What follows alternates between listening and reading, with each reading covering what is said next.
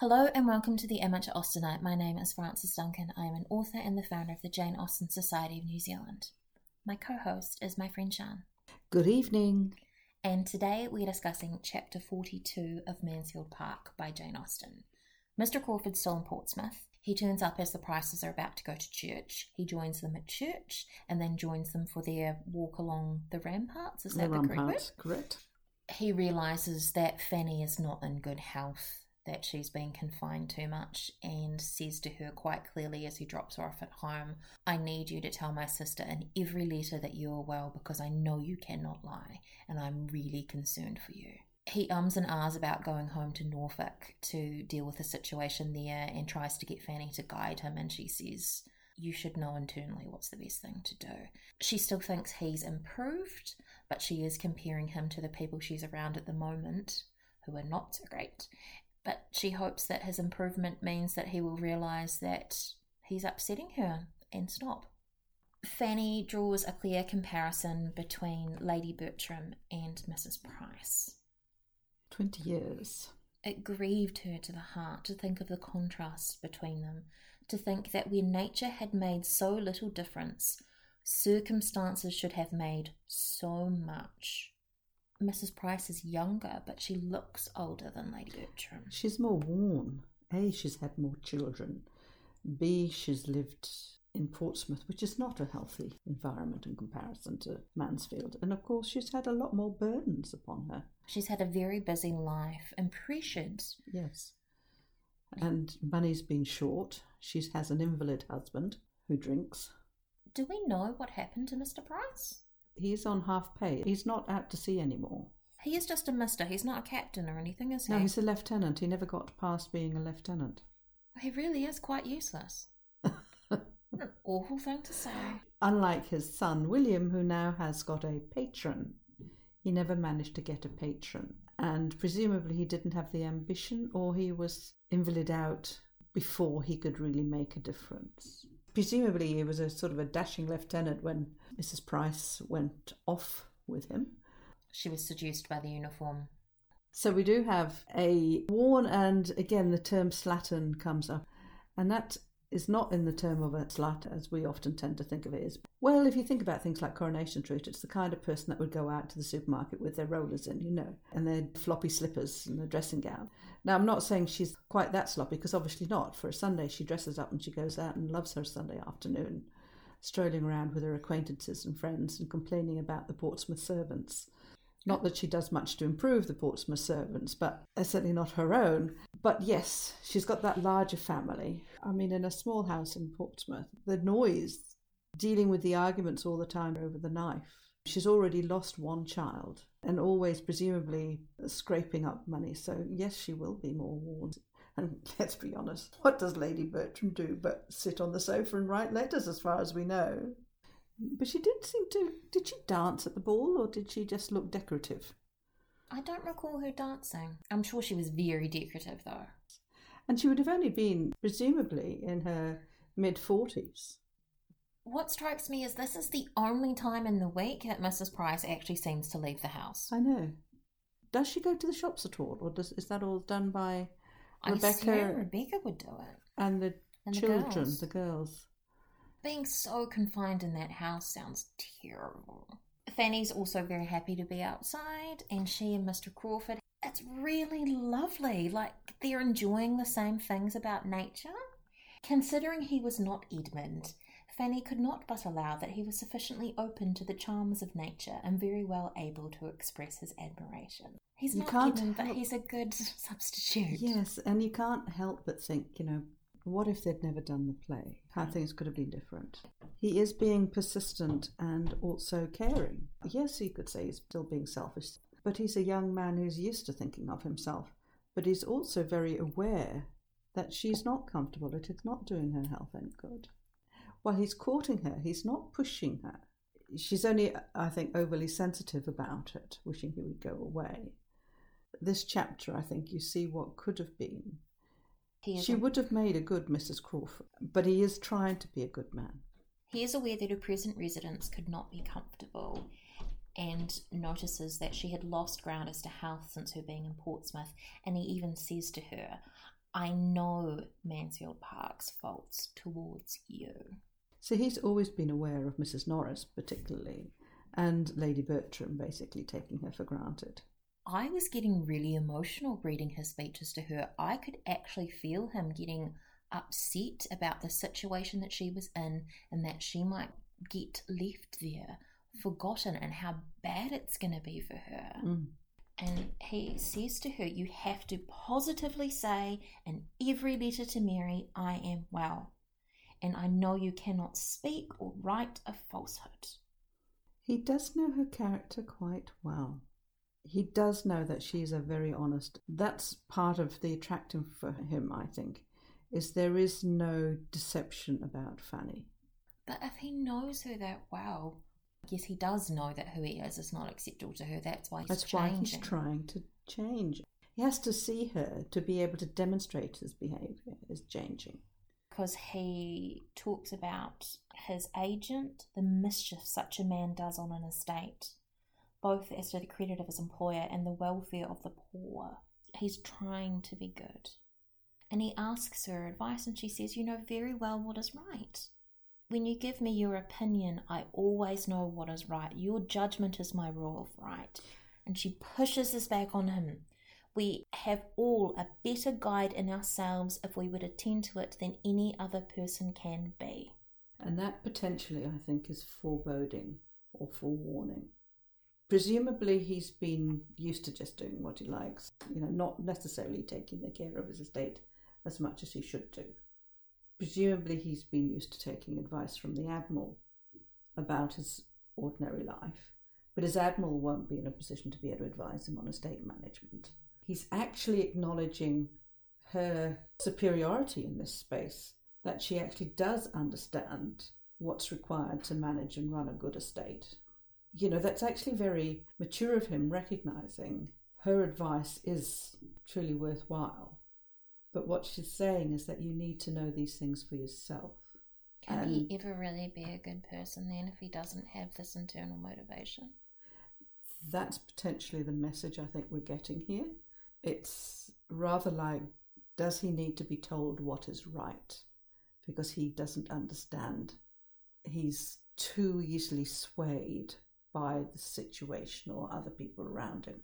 It's not that he's a weak man per se, but maybe he needs that second opinion all the time.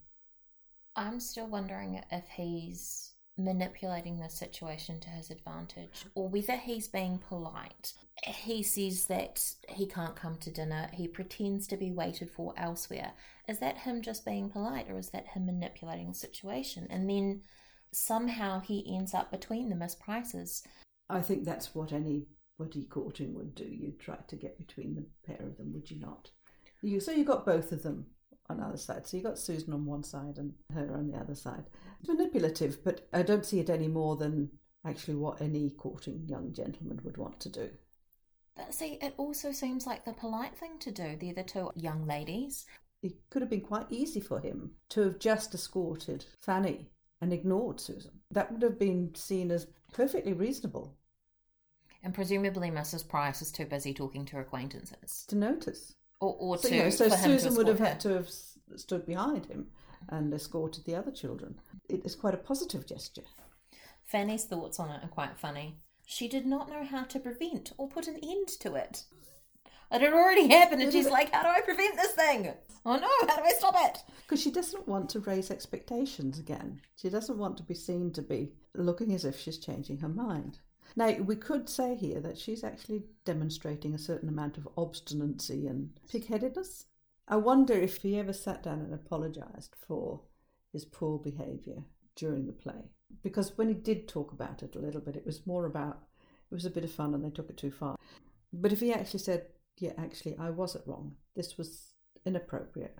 Obviously, once Maria was engaged, it behoved me to stand back and not be, you know, if he'd actually acknowledged that he was being naughty, would she have been able to forgive him for acknowledging his bad behaviour? Because he doesn't really acknowledge it in, that, in anywhere. And he may not realize it's a bad thing unless she points it out. Like he's saying, Yes. he needs her to be his conscience. What should he do? Maybe he will not realize that that's a bad thing until she says, This is why I don't like you because you behave this way. And him go, Oh, now I know that's a bad thing. I know, uh, and unfortunately, you see, because he's influenced by the likes of Mary and the Admiral, and even Mrs. Grant, he's never had to think about people or women in less fortunate positions, the impression. It's all still a game. He is a flawed character. He's not a Wickham character. He's not trying to marry anyone for their money or trying to seduce young girls. Because let's be fair, Wickham was grooming young girls. Yes. And that's very objectionable. Yes. So he would have been, what, 27 when he basically tried to seduce Georgiana oh. at 15. Oh, that's so gross. And people are like, it was fine at the time. It was actually still quite young to marry. But actually, it was fine at the time. The legal age of marriage, I think, was 14. The legal age of marriage in New Zealand is 16. Mm-hmm. But that doesn't mean that it's okay for a 25 year old to be dating a 16 year old. But I liked older men when I was that age. I know, but the older men shouldn't be liking you. It's on them to go, this is kind of gross. I know, but as you get older, the age gaps exactly. diminishes. That's an important thing to think on. 12 years, 15 years from a 16 year old is quite different even from a 20 year old or a 24 year old. There's still uh, consequences. I think because when you hit like 25 or 26, then you can start dating people significantly older than you. But before that age, you're too young to be dating anyone older than you, really, Mm. other than a year or two, maybe. Mr. Crawford leaves, and Fanny's quite down. He's the first civilized conversation she's had in a month And he's somebody of the nature of a friend. and understands her. How He actually has acknowledged that her health has diminished. That must have been quite an eye opener for her, that he knew her well enough to realise that she was not thriving there. She was being starved, both body and mind, into a Yes, but- much juster value for Mr. Crawford's good company and good fortune. I mean, they talk about Rebecca's cooking and the plates not nothing being clean, so she's not eating. Which, if Sir Thomas had known, he would probably have feared to push his experiment further, lest she might die under the cure. She's been here a month. The intention is for her to be there two months. She's thinking about Mr. Crawford and not considering in how different a circle she had been just seeing him, nor how much might be owing to contrast. She's quite persuaded of his being astonishingly more gentle and regardful of others than formerly, but Jane Austen's pointing out maybe he's pretty much the same, but you're seeing him in a different context and going, he's actually not bad. Mm, it could well be. Certainly, in terms of his manners and his bearing and everything, he's streets ahead. And he could save her. He wants to save her from this. That is still actually a very positive thing because, for all she's related to Sir Thomas, this is her family, and yet he's still prepared to be seen and to marry her. Of no advantage to him. It's all Fanny. Which is kind of lovely that he cares about her for who she is, not for her situation, No, not for her money that she could bring because she can't bring any. she can't bring status or money. She takes his change a little bit far, though, in her head, thinking that surely he couldn't much longer persevere in a pursuit so distressing to her. That is optimistic, isn't she? But also, she's not pointing out to him how distressing it is to her. No.